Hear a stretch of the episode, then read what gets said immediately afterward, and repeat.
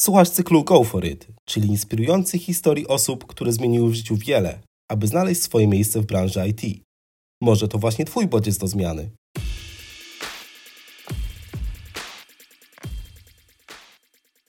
Cześć! Witam w odcinku naszego cyklu Go for It. Cyklu, w którym chcemy pokazywać Wam historię osób, którym sukcesem udało się przebranżowić do pracy w IT. A dzisiaj historia Mai. Maja, e, czym się zajmowałaś zanim zdecydowałaś się przebranżowić? Zanim się rozkochałaś w branży IT? Zajmowałam się transportem kontenerów.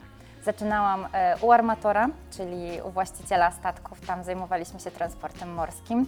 E, I tam spotykały mnie naj, takie najweselsze e, historie. Transport kontenerów nie brzmi wesoło. No nie brzmi, ale e, bywał bardzo często, zwłaszcza jak pan do mnie zadzwonił i prosił, abym wstrzymała sztorm, aby jego kontenery się nie opóźniły.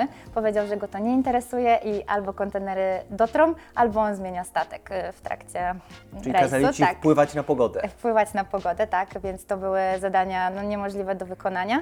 Natomiast generalnie praca była dość, tak jak mówisz, e, nie, nie brzmiała super, więc po poszukiwaniu e, doznań zmieniłam na transport drogowy, który owszem e, był bardzo dynamiczny, natomiast 24 na dobę, 7 dni w tygodniu e, jednak to była praca pod telefonem i pomimo tego, że pracowałam 100% z domu, to nie wychodziłam z pracy, nie wychodziłam z domu, e, a na domiar wszystkiego jeszcze kierowcy, którzy no niestety nie zawsze e, dobierali słowa i ważyli je tak jak trzeba, e, więc w przypadku na przykład złej pogody, e, śnieżyce, gdzie kontenery po prostu zamarzały, dosłownie zamarzały, no to dzwonili i pytali, nie prosili, rozkazywali, więc tak naprawdę e, to był główny taki impuls, do, któ- który mnie popchnął do tego, żeby tę pracę rzucić i ją rzuciłam. Trudna to była decyzja? W danym momencie nie była, dlatego że no to był tak duży impuls. Mówię, dobra, dzisiaj jest piątek wieczór, rzucam pracę, weekend i niech się dzieje. Natomiast w poniedziałek rano do mnie już dotarło, że jednak Maja, jesteś bez pracy, bez, e, bez planu B przede wszystkim, bo ja e, rzucając tę pracę nie miałam planu B, nie miałam nawet w tyle głowy, co mogłabym robić, więc e, grzecznie oddałam służbowy komputer, służbowy telefon, służbowy samochód i mówię, no to pa. No i wtedy dopiero zaczęłam myśleć, co dalej. I czym się zajmujesz dzisiaj? Dzisiaj pracuję w Żabce Future. Jest to serce technologiczne Żabki Polska. E, No i tutaj moja droga tak naprawdę zdążyła się już zmienić, ponieważ e, w kwietniu zeszłego roku podjęłam pracę w Żabce Polska w dziale projektów. E, Były to projekty logistyczne. Zdecydowałam się na połączenie tej ukochanej logistyki i IT, co dało też mi przewagę na rozmowie rekrutacyjnej, dało mi tak naprawdę taką elastyczność, taki komfort, że ja znając logistykę wiem, jak to po prostu e, wygląda od środka, także było to bardzo fajny początek. A dział projektów zmieniłam właśnie na Żabkę Future i od lutego rozwijam się w komórce sapowej. Bo ty kochałaś logistykę, tylko tej całej otoczki dookoła logistyki, rozumiem, nie do końca. I tak i teraz robiłaś sobie miks w swoim życiu. Trochę logistyki, trochę E, technologii, informatyki, tak? Nie nazwałabym tego miłością, e, natomiast czułam się w tym dobrze i znałam to przede wszystkim, bo ja jednak już na trzecim roku studiów podjęłam pracę na pełen etat e, w pierwszej mojej międzynarodowej korporacji, więc po prostu przez tyle lat zdobyłam już doświadczenie, e, więc gdzieś to była dla mnie po prostu taka komfortowa droga. E, natomiast e, tej logistyki aż tak bardzo nie kocham, więc e, w Żabce Future już nie mam do czynienia z takimi procesami stricte. Rozwijam narzędzie, które nazywa się SAP Enable Now. E, pokrótce jest to narzędzie, które zautomatyzuje nam proces tworzenia dokumentacji. E, uprości, zaoszczędzi czas i jest to tak naprawdę moje główne teraz zajęcie, rozwój, nauka tego narzędzia. Natomiast jest jeszcze drugi aspekt, ten bardzo taki testowy. Natomiast tutaj jesteśmy właśnie w trakcie wybierania narzędzia, w trakcie nauki, więc myślę, że za parę miesięcy będę mogła o tym opowiedzieć więcej. Natomiast rozwijam się zarówno i w tej sferze sapowej, i w tej sferze testerskiej. Także wszystko w pakiecie. Opowiedz mi, jak wyglądał ten proces przebranżawiania się do, wydaje się, dość odległych obszarów. E, szukałaś pracy, jakichś kursów najpierw, później pracy w internecie, wśród znajomych. Jak to w ogóle wyglądało? Ja przez pierwszy tydzień gdzieś tak bym powiedziała, w ogóle zastanawiałam się, co mogę robić. Pierwszym moim momentem takim było, że może pójdę w księgowość, ale wydawała mi się zbyt e, mało atrakcyjna, więc padło na IT. E, padło na IT z dwóch powodów. Po pierwsze, że jest to takie miejsce, w którym naprawdę można się rozwinąć i ścieżek jest, myślę, że nieograniczona ilość.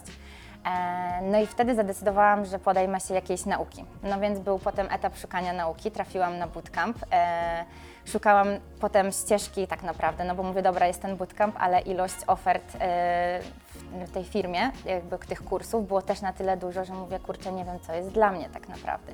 Więc zaczęłam zastanawiać się, czytać, szukać i trafiłam na testerstwo. I mówię, hmm, chyba to testerstwo będzie dla mnie, więc zgłębiłam się w temat, mówię, dobra, idziemy się uczyć. E, uczyłam się tak naprawdę około dwóch miesięcy i jeszcze przed e, ostatnim egzaminem zdobyłam pracę. Ja jestem bardzo niecierpliwą osobą, więc sama taka świadomość, że jestem osobą bez pracy, gdzieś bardziej mnie pchnęło do tego, że już musimy szukać, już musimy szukać, więc zaczęłam e, rozglądać się w internecie, tworzyć CV, tworzyć portfolio, no i się udało. Opowiedz mi jeszcze trochę o tym kursie. Jak długo trwał, co Ci dał, jak wyglądał, dlaczego ten, a nie inny, bo przecież w tej branży testerskiej jest cała masa kursów. Tak. E, kursów jest bardzo dużo. E, ja kierowałam się przede wszystkim taką zasadą, że jeżeli ktoś do mnie wydzwania e, i mnie nagabuje, To mówisz u mnie. to od razu mówię mu nie. I takich kursów jest bardzo dużo, bo gdzieś zadzwoniłam, mówię, jestem zainteresowana, chcę porozmawiać. Dobrze, dobrze, oddzwonimy do Pani i potem te telefony tak naprawdę to były codziennie. Więc mówię, ok, no to już pierwsze kursy poszły podstawkę. E, Potem trafiłam na Future Colors. Future Colors nie nagabywało mnie na ten kurs, zaprosili mnie do rozmowy, zaprosili mnie na webinar, e, pokazali jakieś materiały, pozwolili ściągnąć lekcje, więc ja zrobiłam naprawdę dobry research, zanim się na ten kurs zapisałam. E, A odpowiadając na Twoje pytanie, ile trwał? Trwał 2,5 miesiąca. Dla mnie niecałe dwa, bo oczywiście uczestniczyłam do końca. że tak, tak, byłam e, z mojej grupy jedyną osobą, która tak naprawdę nie dotrwała do samego końca, bo już zaczęłam pracę, więc zaglądałam oczywiście, natomiast e, przed końcem udało się dostać do pracy.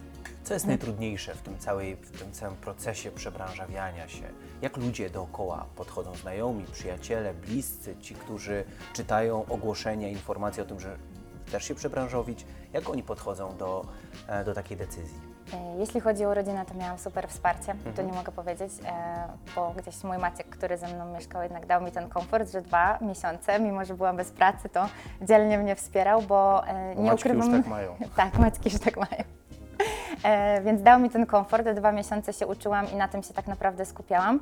Więc jeśli chodzi o rodzinę znajomych, to gdzieś to spotkało się z takim fajnym feedbackiem. E, natomiast jeśli chodzi o samą naukę, no jest to ciężkie, to nie ma co ukrywać, ponieważ jest to wszystko dla nas nowe. Ja też studia skończyłam parę dobrych lat temu, więc odzwyczaiłam się od nauki. Więc samo to, że było trzeba przysiąść, pouczyć się i tę wiedzę po prostu posiąść, no to, to było dość trudne. A drugą sprawą trudną było dla mnie to, że ja byłam bez pracy. Jako osoba, która od 15 roku życia pracuje i zarabia na siebie, nagle stałam się zależna od drugiej osoby i nie mogłam po prostu e, funkcjonować już samodzielnie, więc e, to były gdzieś takie dwa naj, naj, najgorsze momenty, że mówię, Boże, nie mam teraz samochodu, nie mam własnej pensji i co teraz, co teraz?